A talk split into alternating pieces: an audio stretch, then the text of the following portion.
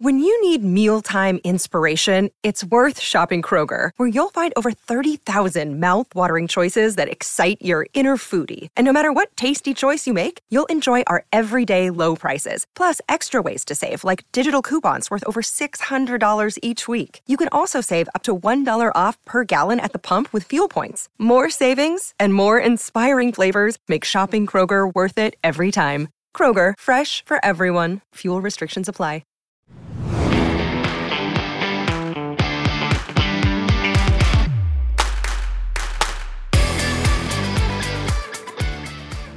Welcome in to Behind the Plate with Maren and Nate. I'm Nate Rohr, the play by play voice of Nebraska softball. I'm here with Maren Angus Combs, the Hail varsity rider for softball.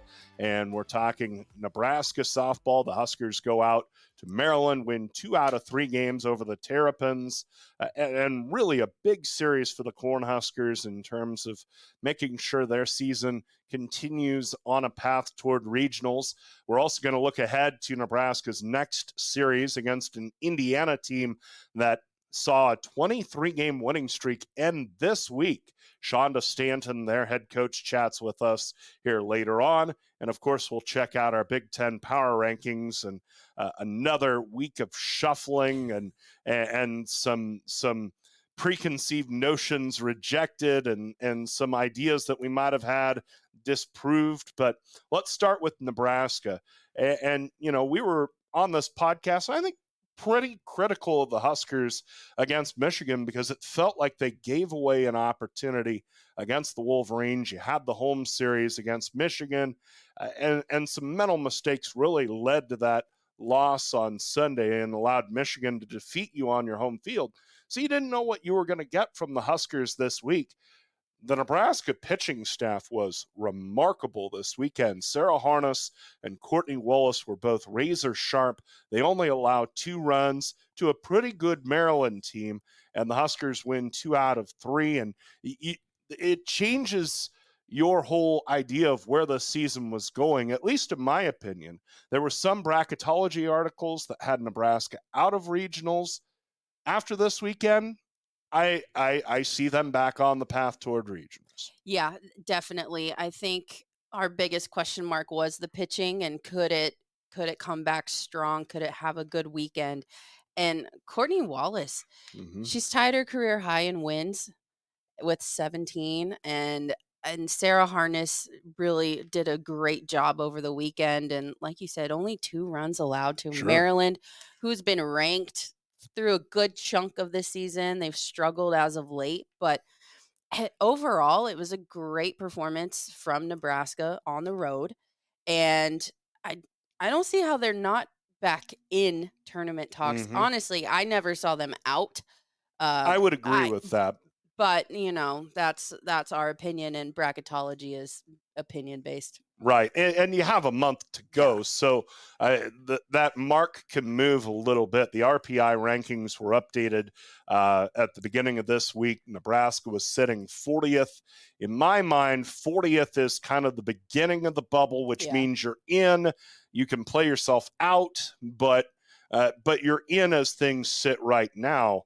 Uh, but I, I, it was really important in my eyes for Nebraska to go out and, win a couple of games at Maryland because, first off, I think Maryland's a part of that mix, a part of this big middle class in the Big Ten Conference. We always joke when we come in here, um, and, and we're trying to comprise our Big Ten power rankings. Okay, Northwestern's one because of their big winning streak. Indiana is two.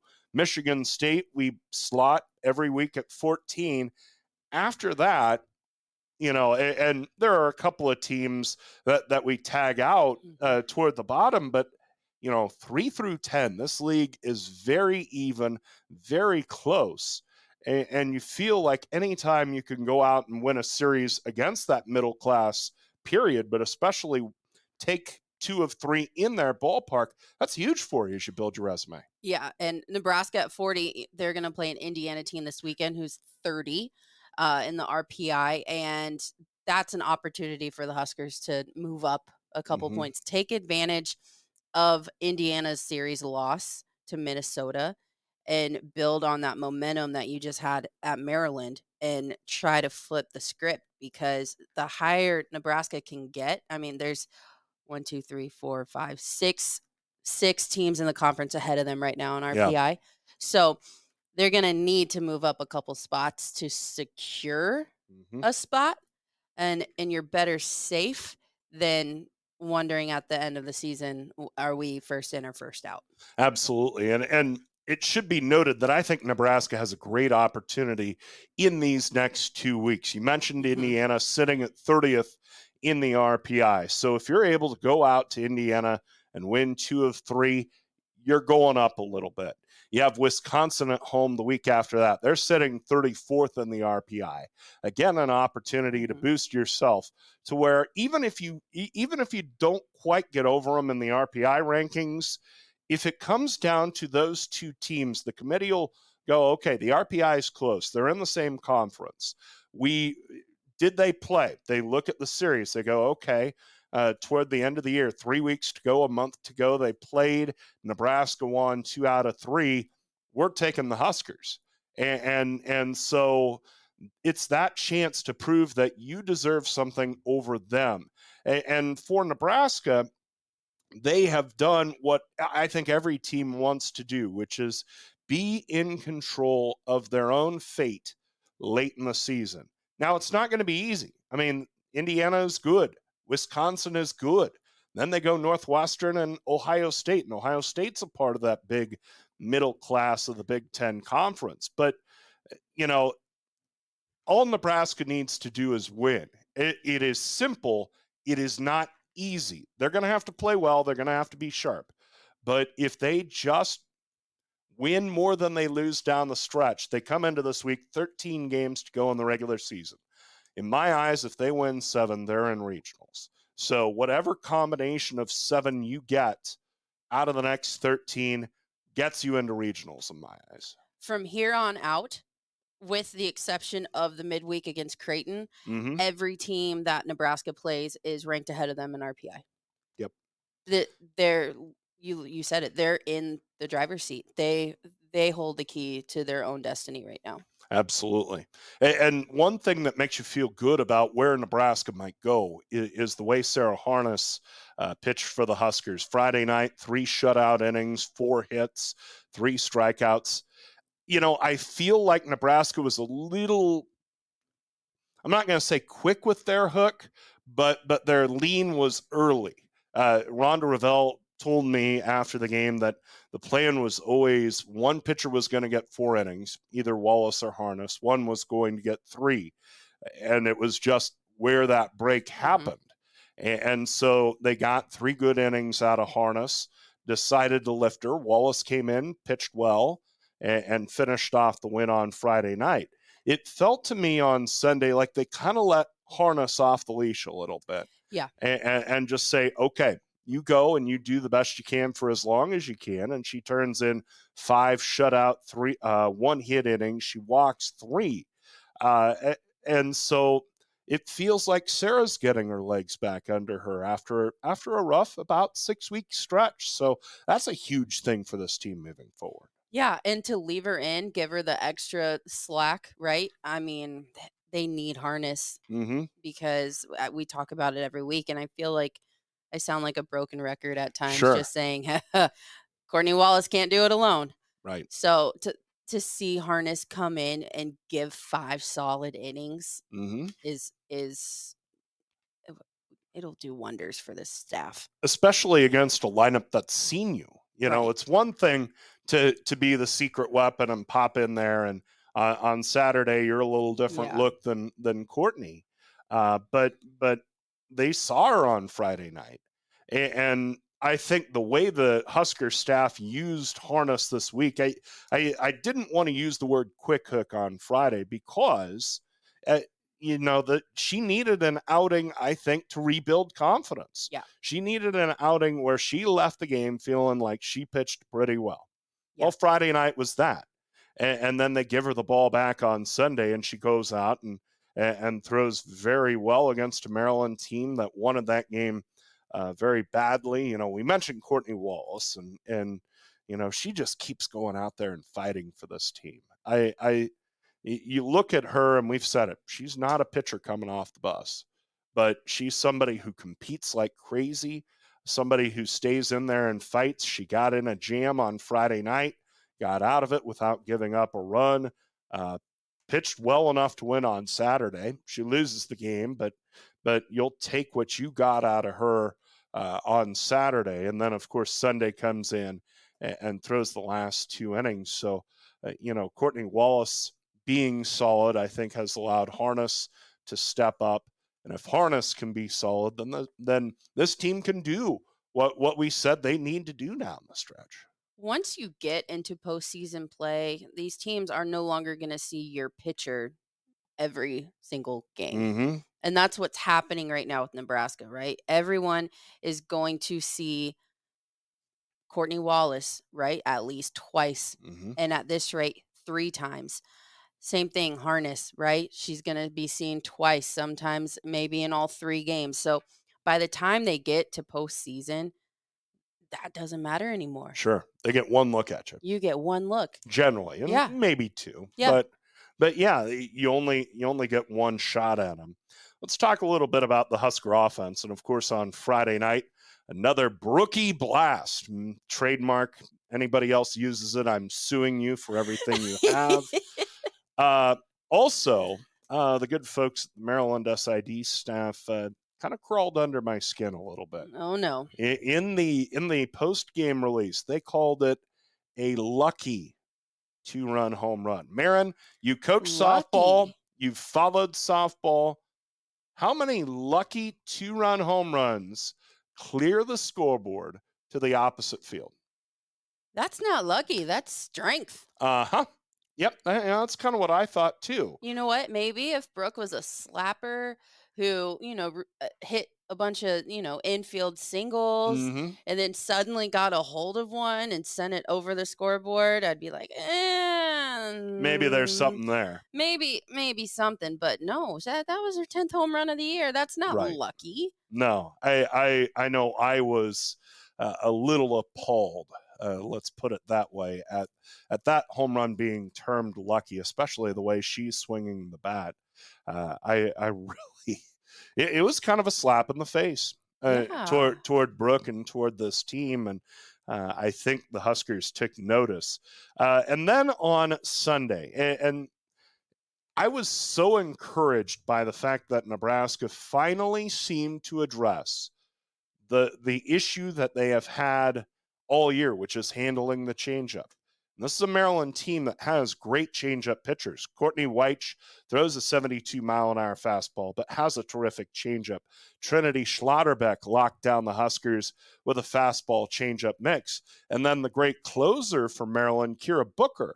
Uh, that's what she has. She she is that that's her one trick right now. I'm sure she's working to build a pitching repertoire, but her changeup is a Bugs Bunny changeup where you can literally swing and miss at it three times as it comes in from her hand Spin to the plate. spin yourself around Yeah. into the ground. And and, and Nebraska was corkscrewing themselves into the ground against it on Saturday, and it was a real focus for this team to hit the changeup Mhm. on Sunday, adjust to the changeup. And they did that. Uh, you know, they got three good swings on Booker uh, in the fourth inning, the, the definitive two run triple by Bredwell that more or less put the game away. Even the two outs Nebraska got, they were rockets. So I think that's the biggest encouraging sign moving forward for Nebraska is it looks like they can adjust to the changeup because they faced good changeup pitchers, and at least on Sunday they were able to deal with it. Yeah, and and something that I've noticed with the Nebraska hitters when it comes to a changeup is that they're swinging, right? Mhm. They're and uh, we're taught and uh, and I teach my kids, right?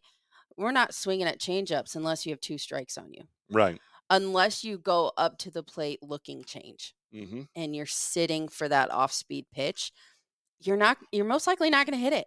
Yeah. And and that kind of had been the trend that Nebraska was on when it came to off-speed pitchers and like yeah, you said it. And Booker that changeup is it it just floats. Yeah, it, it, it, it's a little. it's like a soap bubble.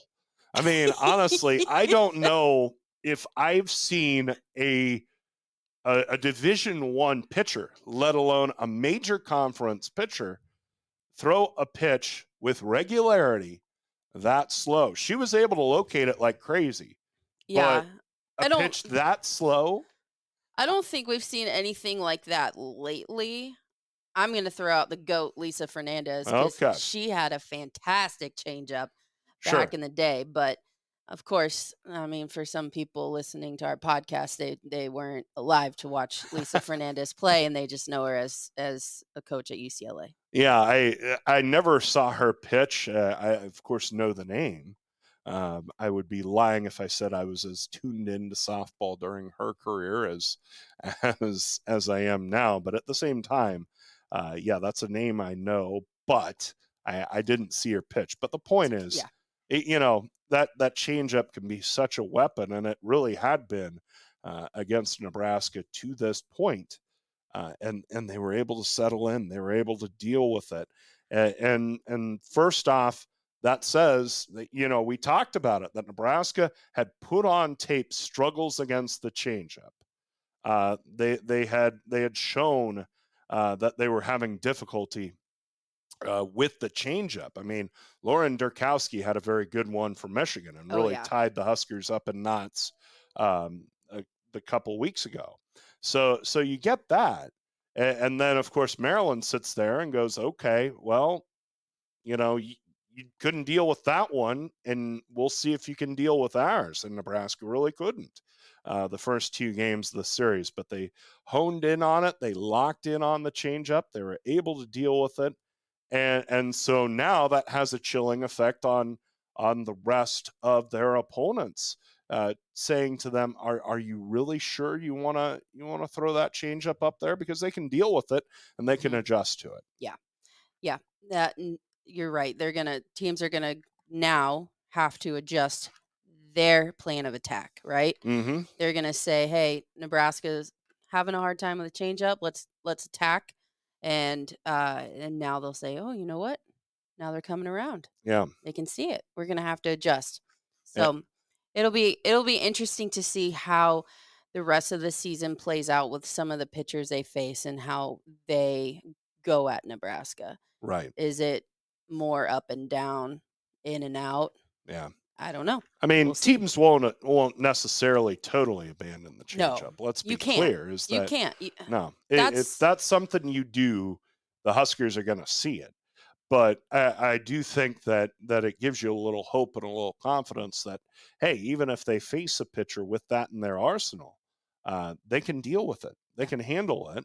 Um, you're hopeful that they can make that adjustment quicker yeah next time but but at least they've shown they can eventually adjust to it that that's a good start yeah the off speed pitch is uh, it's an interesting thing because you look at some of the great pitchers in the game okay let's look at montana fouts for mm-hmm. example mm-hmm. okay montana throws 70 miles an hour plus yep okay um not a great off speed pitch mm-hmm. uh and you can be dominant your freshman year, maybe your sophomore year, throwing 70 miles an hour because that, I mean, sure. It's heat. It, it's heat. No, you don't see that often. Mm-hmm. You're not going to see 70 often. Mm-hmm. And, but by the time you're a junior, well, now they've seen you enough times. Mm-hmm. There's enough tape, there's enough preparation for that 70 mile an hour not not to be so dominant well, yeah. what does a pitcher have to do? They have to develop an off speed pitch. Right.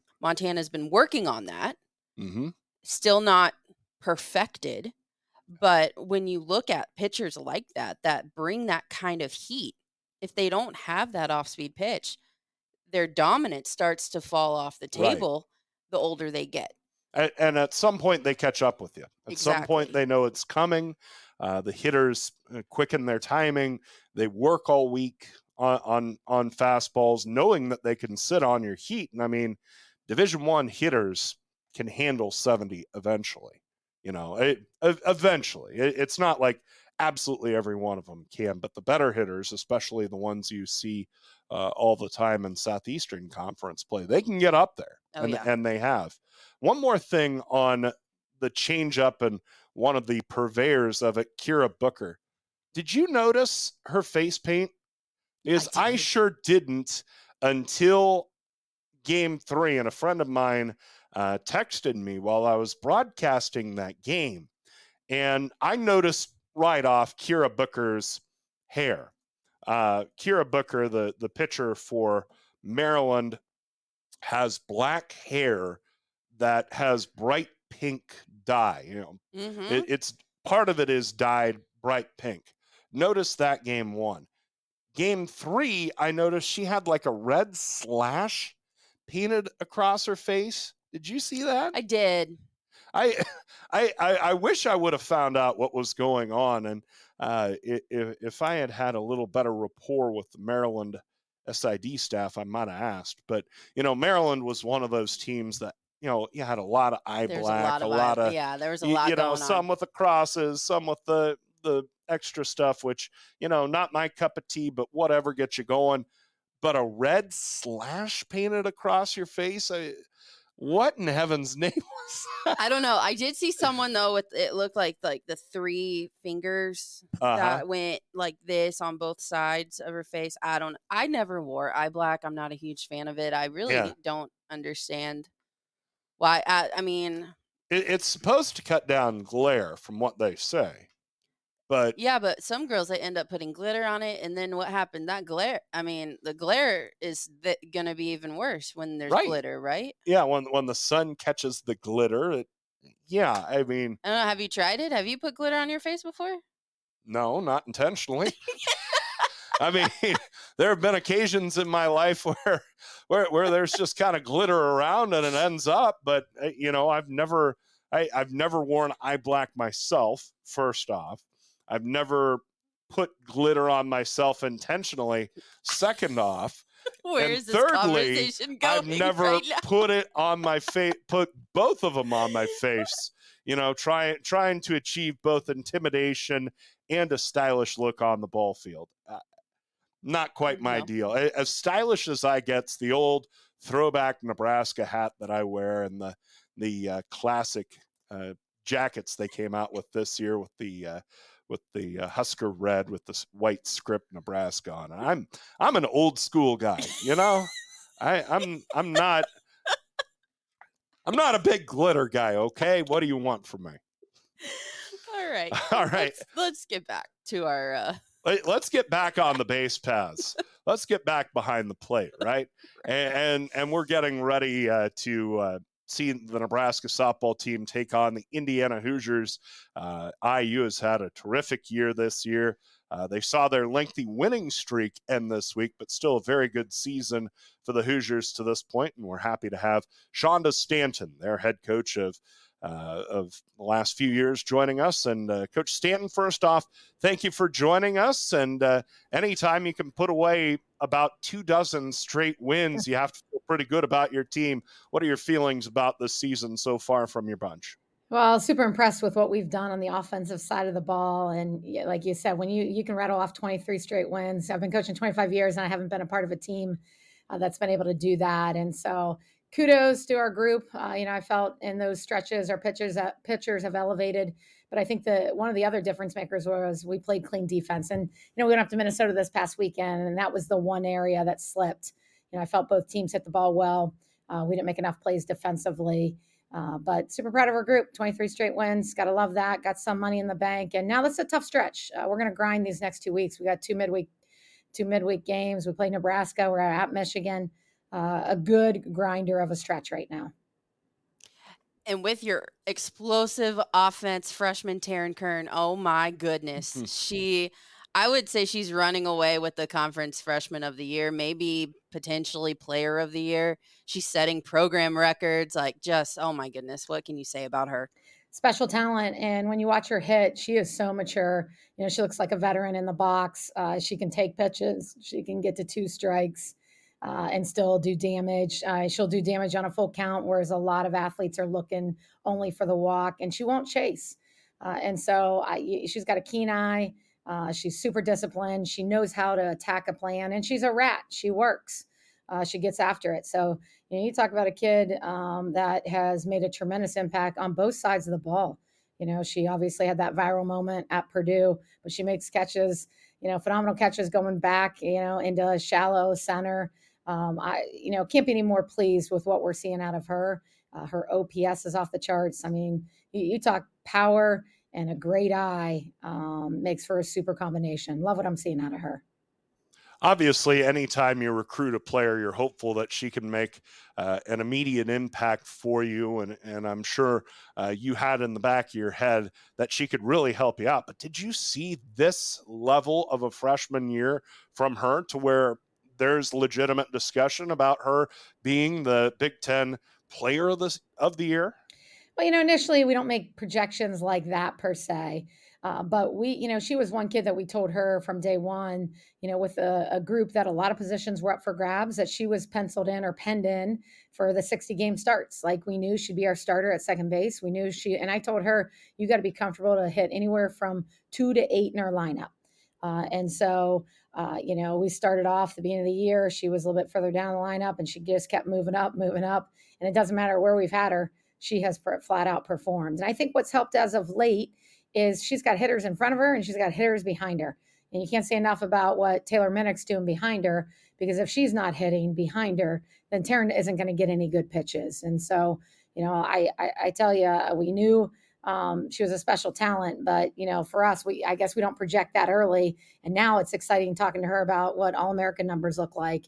You know, talking to her about uh, you know RBIs and driving and runs, and you know how you can help this program. And so uh, you know, it's a joy to just sit back and watch, you know, watch her do her thing. You know, hitters hit. And, you know, when you're in the third base box, uh, that is super fun to just be relaxed and watch them do their thing. When you look at someone like that, eh, she's not just leading the conference in home runs, but she's leading the NCAA and Division One. I. I mean, I you just you look at some of the other names that she's that she's competing against at the top of the ranks. Even for RBIs, she's ranked number four, and she's above, I think, Kiki Milloy and like mm-hmm. all of these names, right? That at the beginning of the year were our player of the year predictions for the NCAA. And I mean, is that a possibility? Do you think? Like, is she gonna squeak her name up into these talks for maybe you know the NCAA's freshman of the year, or? You bet. I mean, her one word is limitless, and you know there are no limits there uh, you know when it when it comes to the power numbers and look at her walks and hit by pitches so you know again it, it's not like you know she's just you know up there getting greedy uh, she's taking what she gets and you know there'll be moments where uh, you know I, I, think there was a game early on where at 3-1 there was a, a pretty decent pitch that she could have attacked and she took it and didn't get greedy and then on the full count uh, she drove the ball of the yard. And uh, that's where I'm saying, like, to, you know, every pitch for her, uh, you know, it, it's just a pitch and she knows exactly her plan and what to hunt and what she's looking for. And she executes that plan extremely well. And she does the work, you know, whether it's getting in here, you know, late at night and, you know, I'll, I'll be coming back to grab something and she's in here hitting. Uh, you know, the kid works. And I, you know, I, I just, the, the tone that she's setting as a freshman, uh, is going to pay dividends for our entire team uh, for many years to come. Chatting with Shonda Stanton, the head coach of the Indiana Hoosiers, IU comes into the week at 30 and 11 overall, 9 and 2 in the league. Um, and, and one more question not just about Taryn, but really the impact she can have on your program. When you have a player put up the numbers that Taryn's doing as a freshman, what impact does that have first on the rest of the players in the lineup with her?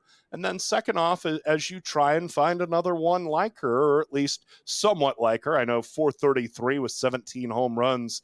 Uh, you've got to look pretty hard to find somebody mm-hmm. like that. But uh, how does that help you moving forward to try and attract more in that neighborhood?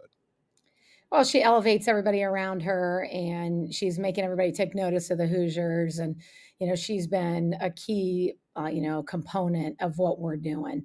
And so, you know, I, and when you look up and down our lineup, it, we, we are just, um, you know, littered with freshmen and sophomores that are performing at a really high level.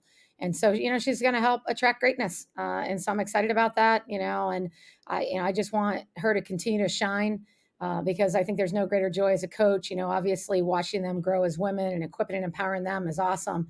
You know, and then for them to be able to go between the white lines and own their moment and own their stage, it, it's just I, I got the best job in the world, right? You know, I get to go mm. out there and and do that every day. And so it's lights, camera, action when the when it's game time. That's their time. And so to be able to watch Taryn do her thing, and then what's even more exciting, her whole family you know, they just support her so well. To so watch them traveling all over the country and, and, to watch her play, you know, even her brother and sister got to come and, and see the record breaking 17th home run. Uh, you know, we had a chance for her to call Michelle Venturella when she tied the record. And so be able to have that engagement from an alumni, uh, you know, it's exciting. She's elevating our program and we're super proud of her. Another aspect of I think your philosophy of playing, and, we saw it when you were the head coach at Marshall, but you you like to run, mm. and um, when you look at when it comes to stolen bases in the conference, you guys are on another level. So where where does that philosophy come from? And are you looking for certain things? Are you telling your play? Are do your players just have a green light? How does that all work? Well, it's funny. I just said to one of my staff members yesterday, this may be the first year we don't get to 100 stolen bases in in the mm. last like almost 20 years, and that's uh, because we're hitting the ball so well. We don't need to take those chances. And so, you know, the whole philosophy is a, a lion mode mentality where nobody's going to give you anything. You got to take what you want. And, and so that's our approach. And, you know, there's over 20 ways to score from third base. So it's all predicated on you have to get to third base. And so, how do you get there? You go first to third.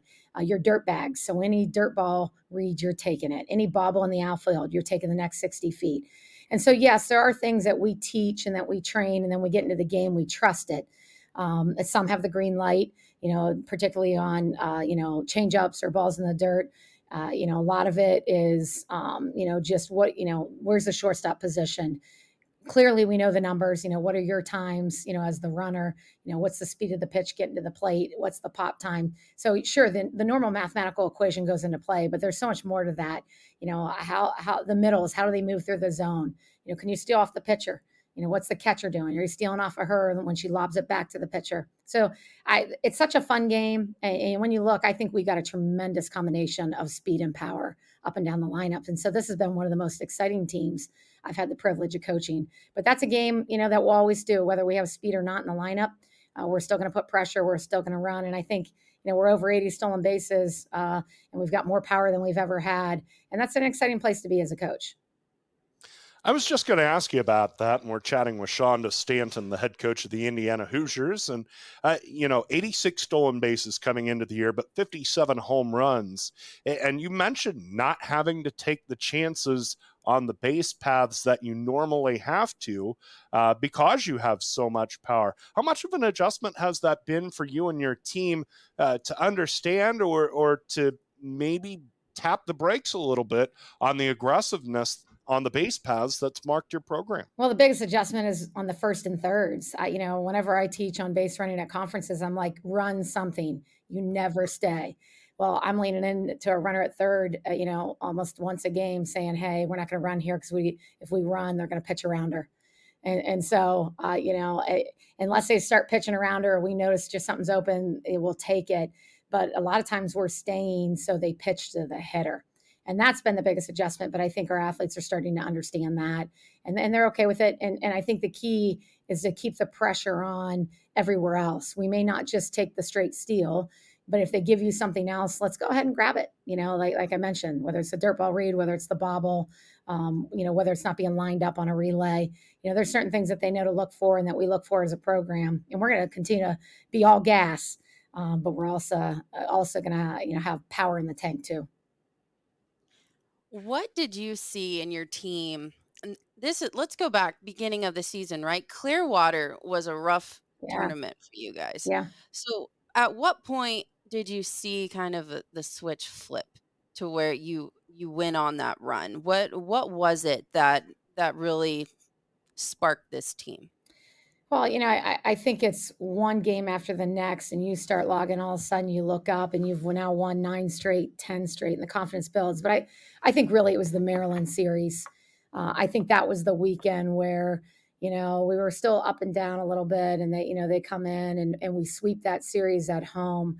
I think that was a shot in the arm for our athletes, you know, and then we go on the road and, and we sweep a Purdue series when we were down in both games. And I think the one game we were down 5 1, you know, and then we have Ohio State at home and we sweep that series. So now you're looking up and you're 8 0 in the Big Ten. So winning definitely uh, helps that. But, you know, I think one of the things that we told our team, whether it was when we were 0 5 in Clearwater or, or got out to a slow start, you know, we told them some things. We told them in that preseason it was built for 20 wins. We, we ended preseason with 19 wins. Um, you know, I didn't think we would go ahead and, and start, you know, Big Ten play 8 0.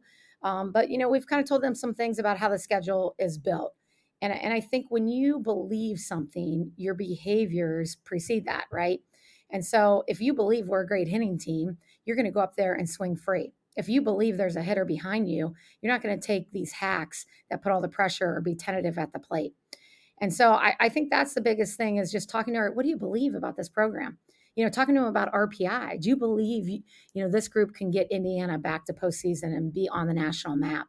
If you believe that, then your behavior is going to be different. And I tell you, I know their behavior is different because Monday was our off day yesterday, and I'm in here in the office, and this place, there's rats all over this place. you know, and I, you know, I, that's and that wasn't the case maybe a month ago, you know, and so whatever you start to believe, your behavior then backs that up, and so that's when I started to see a difference is how we're acting. You know, I they get it. They know what's on the line now. I think RPI is sitting at 30. They know this is a grind of a stretch here. Um, but we don't have to be perfect over this next stretch. And, you know, I think the biggest thing is don't fall into that trap where, oh, they won 23 straight. Now they've lost two in a row. I, I, it doesn't matter. Like it's all going to shake out over these next couple weeks. We know what number we're probably going to get to. Um, and we just got to go out there and be free and relax and enjoy the game looking at your pitching staff, Brianna Copeland ha- has driven you in the circle. Uh, 14 and 0, 283 ERA to this uh, entering this week. Uh, what stands out about what she's been able to do this year? Well, you got to look at her in a uniform. She is built different. She's an athlete. Uh, she is a, one of the better two way players around. She's a power pitcher, you know, cl- uh, closing in on 70. You know, she's high 60s, 70. Um, she hits the ball a ton, uh, and then she steals bases too. Uh, she's really probably our, our best base stealer right now. And so she does it all. And then when she's not on the mound, she's playing third base. And so for us, you know, we, we got to be smart too uh, to make sure we're taking care of her and she's taking care of her body and those types of things. But she is fun to watch. I there's nothing more fun than watching her round third and sliding in, Superman sliding into home. Uh, she is a tremendous athlete. And I, you know, when when my my assistant coaches had seen her play, uh, she had come up for up to a camp. I hadn't seen her play yet, and we were doing a base running station that has agilities, and one of them they were doing push ups, and I saw her do push ups, and I'm like, I don't even need to see her do anything else. you know, I, have never had a pitcher like that that was such an athlete. I'm like, I'm good. You know, then she gets on the mound and she, you know, she's popping 68, 69. I'm like, okay, what else can this kid do?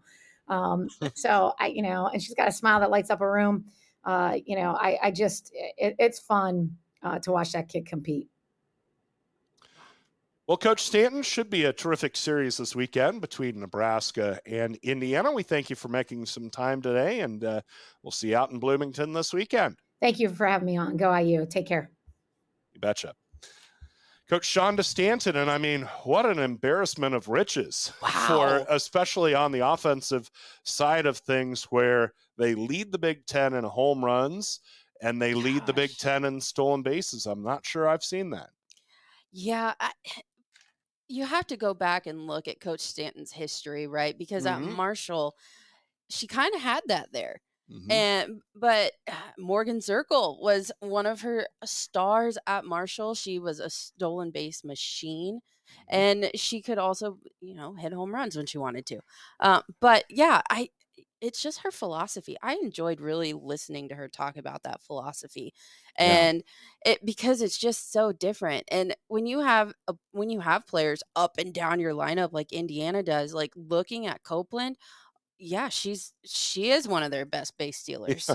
She is one of the stolen bases. She is one of their best hitters. And oh, by the way, she has not lost a game in the circle. Yeah. Uh, you're getting a pretty good year out of somebody when they when they're among your top base stealers, uh, they're among your top hitters, and they haven't lost a game pitching for you. And uh, Indiana has a lot going on, especially from the offensive standpoint, averaging over seven runs a game. That's going to win you a lot of games, and and that is predicated on that aggressive mindset offensively, the way they run the bases, the amount of pressure they put on on people. Uh, you know, once they get a runner on base, and so it becomes so important for a pitcher to work from ahead. You can't walk people no. because it's gonna be a double in effect very quickly. And maybe that's what set up their power hitting. Obviously, they have good hitters, don't get me wrong, but it also sets up your power hitting when the, the other team knows you're going to run. So that's that's more fastballs, that's more easy pitches for your hitters to handle, and one feeds the other. I like to call it controlled chaos mm-hmm. because you are you're as the coach you're in control of what your your players are doing right you know they're going to run but what is that batter going to do behind, mm-hmm. right? Are they going to are you going to bunt? Are you going to do a hit and run or sure. are you going to hit a home run? You know, I mean, it it keeps the pitch caller and the other dugout on their toes. And I think coming up this weekend, this is probably the biggest test for this Nebraska pitching staff mm-hmm. they're going to have this year because you can't, t- there's no batter that you can take off. Right. I mean, it, it, it's up there with UCLA and Oklahoma State. Um, you know, as far as as the quality of lineup, the one hole that I see with Indiana is a lack of pitching depth because yes. Copeland Copeland's 4 0, 283 ERA coming in. Uh, but then after that, there's a pretty big drop. Uh, Heather Johnson, an ERA of four, is their number two pitcher. Macy Montgomery is their number three pitcher, 420 ERA. So this is an Indiana team that gives up some runs. Yeah. And and, and if you stay mentally in the game and don't get discouraged when they steal a couple bases on you or you give up a home run, there's an opportunity for you when you get the bat back in your hand.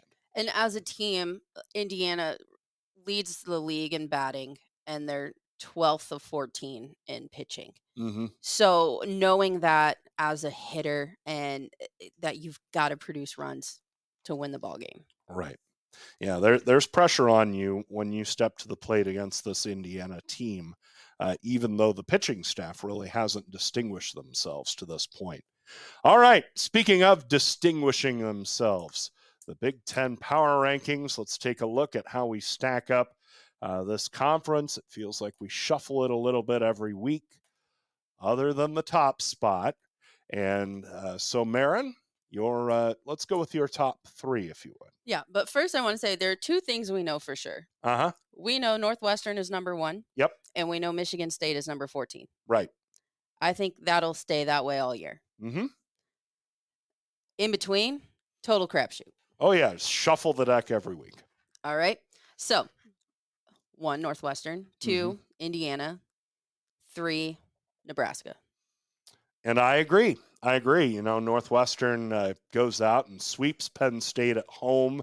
Uh, the 24 to 6 whooping the uh, Wildcats put on Penn State uh, on Saturday. You know, I remember one of us on this uh, podcast talking about how good the Penn State pitching staff was going to be. I forget which yeah, one, but I wonder uh, who that could be. I think yeah, I, I, think he's sitting yeah. next to me. I think it's a he. Yeah. Uh, yeah, oh, Cam, our, our, producer, our producer Cam, Cam. Uh, was real high on the uh, Nittany Lion uh, pitching staff. Uh, to put in perspective, uh, what uh, Northwestern's softball team did on Saturday. So the team that plays directly adjacent to Sharon J. Drysdale Field, uh, the Northwestern Wildcat football team. And not a great year for the Cats uh, this past year, um, though they beat Nebraska in the season opener. Uh, anyhow, that was in Ireland, wasn't it? It was, yeah, and, and I wish it would have stayed over there. Uh, but at any rate, um, so North Northwestern softball tallies 24 runs in four innings. Um, Northwestern football, 12 games, only three times scored 24 points. and I don't know if you know this, Maren. I, I presume you're a pretty big sports fan. Yeah. Uh, not not to insult your intelligence, but I, Oh, I don't okay. want to. I Thank don't. you. I don't want to assume. Uh, uh, you get six points when you score a touchdown in football. Uh huh. So so three touchdowns, Right. uh, three extra points, and a field goal. Yeah. You, you got to score runs one by one in softball. And Northwestern football could only muster 24 points three times. Northwestern softball hung 24 runs in four innings. yeah. I mean, that's that's incredible. But at any rate, of course, Northwestern remains number one. Um, Indiana number two. Yes, they lose the series at Minnesota. I'm not troubled by that. Um, Minnesota's a good team that's played well lately. Um, I, I, I do think it's kind of a, a, a readjustment for how we look at Indiana. Um, but we'll get a good sense of it, I think, this week against Nebraska. And then Huskers third. I mean, they go out to Maryland. Uh, they win that series. They pitch very well. Uh, I'll put the Huskers third, and and maybe that's buying in a little too quickly. But if Nebraska gets the pitching from Harness and Wallace that they got this last week, they're going to be fine. They're going to be really good. So I'll I'll put the Huskers at three and and buy into hopefully the rising stock of this pitching staff. Yeah. I I I think that the top three, I think we're pretty solid. Sure. Um. All right. I think the next four is where we get crazy, though. yeah. huh? This is this is where it hits the fan. That's Um, about right. So, Minnesota, Iowa, Wisconsin, Ohio State. I Hmm. don't know. Yeah. I it's like I had Maryland up in here for so long and and they just kind of fell off the table. I Mhm. mean, it's hard to to see Maryland in this top half right now, but Right. um and then we had Michigan up here, and then Michigan goes and loses to Illinois. I don't, I don't know. Yeah. this is this is where it just gets crazy. Maybe my recency bias is getting to me, but I'm going to keep Michigan at four. Yeah, they dropped uh, the game to Illinois this last week in Ann Arbor, but uh, I, I just I think they're pitching it much better. Uh, the offense is good enough. The offense is not great. I don't think the offense is going to be great for them this year. Uh, but that you know, from a from a pitching standpoint, that'll keep them in a lot of games. Uh, I've got Wisconsin five, and this feels a bit low. Uh, they go out to Purdue and they sweep them. Wisconsin's had a favorable beginning draw in Big Ten play Michigan State, Illinois, Purdue. That changes this week because they are they have Northwestern at home. They've got the doubleheader with Minnesota, then at Nebraska, at Maryland, and with Iowa. So um, I, I've been a little reluctant to buy into Wisconsin uh, because I think they've played a, a fairly easy Big Ten schedule to this point. Um, but they get the chance to prove me wrong in the next couple of weeks. Uh, Ohio State six, and I just don't know what to do with the Buckeyes. Uh, like, uh, I feel like they're a top half of the Big Ten, but they don't they don't just grab me by the throat and say, you know what, we we deserve upper echelon consideration. It it, it just feels like they tread water. It, that that program stays about top half, you know, middle four, you know, this this range, you know, four through seven in the Big Ten, go into regionals, but not a region, but not a conference championship contender. It feels like they're there virtually every year. Then I've got, believe it or not, your Iowa Hawkeyes at Look seven. at that. I, I, you know, uh, Look at that. the Here pitch- they come. Yep, the pitching staff made me a believer. Uh, they go out to Michigan State. Yes, they do what you expect them to do. They sweep the Spartans. Uh, they've got Maryland home uh, this week, but I, I I like their pitching staff. I'm you know the offense is what it is, but pitching staff's really good. Uh, there's not a, enough runway, I I don't think, to get them into regionals, uh, but they're putting together a very nice year out there. The only way Iowa makes regionals is if they go out and win the tournament. If Right. they if they win the conference tournament. That I at this point in the season their RPI is a little low and and while they are putting together a nice record overall, Mhm. uh that's the only way they'll get in. Right. Okay, so we've covered the top half. Uh, take us through the uh, the next four, if you would. All right, here's I dropped Maryland into this area. Maryland, Michigan, Rutgers, Mm. Illinois. Um, I I dropped Michigan down in this area because I while they did win the series against Illinois, um, it wasn't by much. No, two one run wins. Yes. It wasn't by much. There, yeah, two run one. Say that five times fast. Ha! One run. Unique New York. I, I just blew it. Unique New York. Unique New York. The arsonist had oddly shaped feet, etc. Go ahead. um, and one of them was in extra innings. So Yeah. it, it just didn't feel uh like a uh, like a performance that they had against Nebraska. hmm and and the hot and cold it's like okay well where where do you fit in this set of power rankings for this week and this is where this is where i landed them Okay, well, that's fair. Okay, so you got Michigan uh, in this bottom half along with Maryland, and after that, i mean I, rutgers is down here too yeah, I, I, I they're another one that I I can't quite figure out. So uh, my next three, I've got Minnesota at eight, and that feels low. interesting Yeah, that feels low. Um, I, I'm waiting to buy in on them. Uh, maybe, maybe to my discredit, um, because yeah, they beat Indiana in the series. I they're at Michigan State this week. Then they get the doubleheader uh, against Wisconsin uh, next midweek. So, you know, the, this feels low for Minnesota. I have trouble boosting them over Iowa, which just went out and won its Yeah. series. I have trouble hopping them over Ohio State, who I think's a good team. Uh, and, and then from there, you know, Wisconsin, Michigan, etc.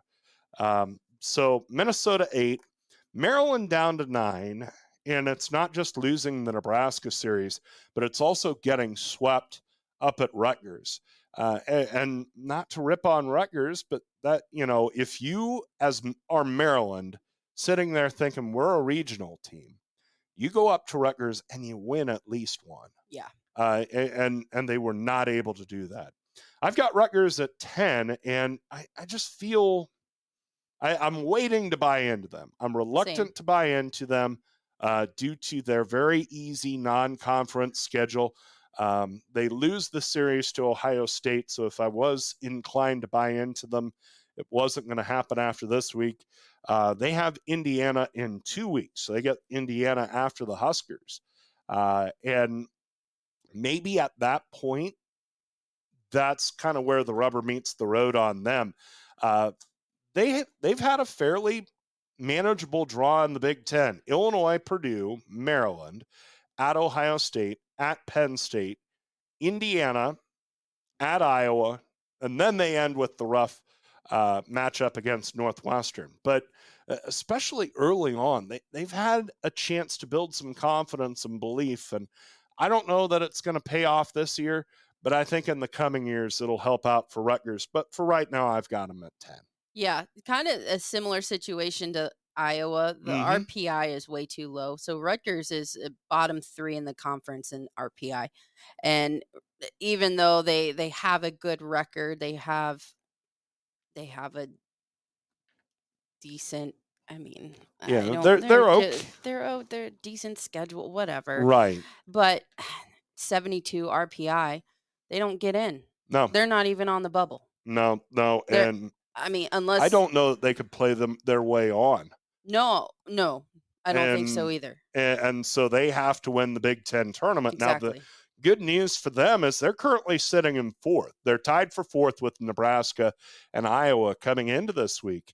Uh, top four get byes, and so that makes your path one game shorter uh, to try and win a Big Ten tournament championship. Um, and as we said, the schedule's going to be pretty manageable to where maybe they get that bye, maybe they don't. uh, but but they'll at least be in the running for it, and they'll have some confidence, and that opens the door for them to perhaps make a run at the Big Ten tournament at the end of the year. All right, round out your power rankings if you would. All right, Illinois, Penn State, Purdue, and Sparty. Oh, Sparty. Um, my four my four teams are the same. The order is a little skewed. Illinois eleven. Um, you know they're they were competitive uh, with Michigan, um, but but I I think it's safe to label the season a disappointment uh, for the Illini. Purdue at twelve. Uh, they get swept at Wisconsin, t- or home against Wisconsin tough series, but uh, you know I just don't see that thing turning around for them. Uh, and then the next two weeks for them are pretty tough with uh, with Michigan and Ohio State.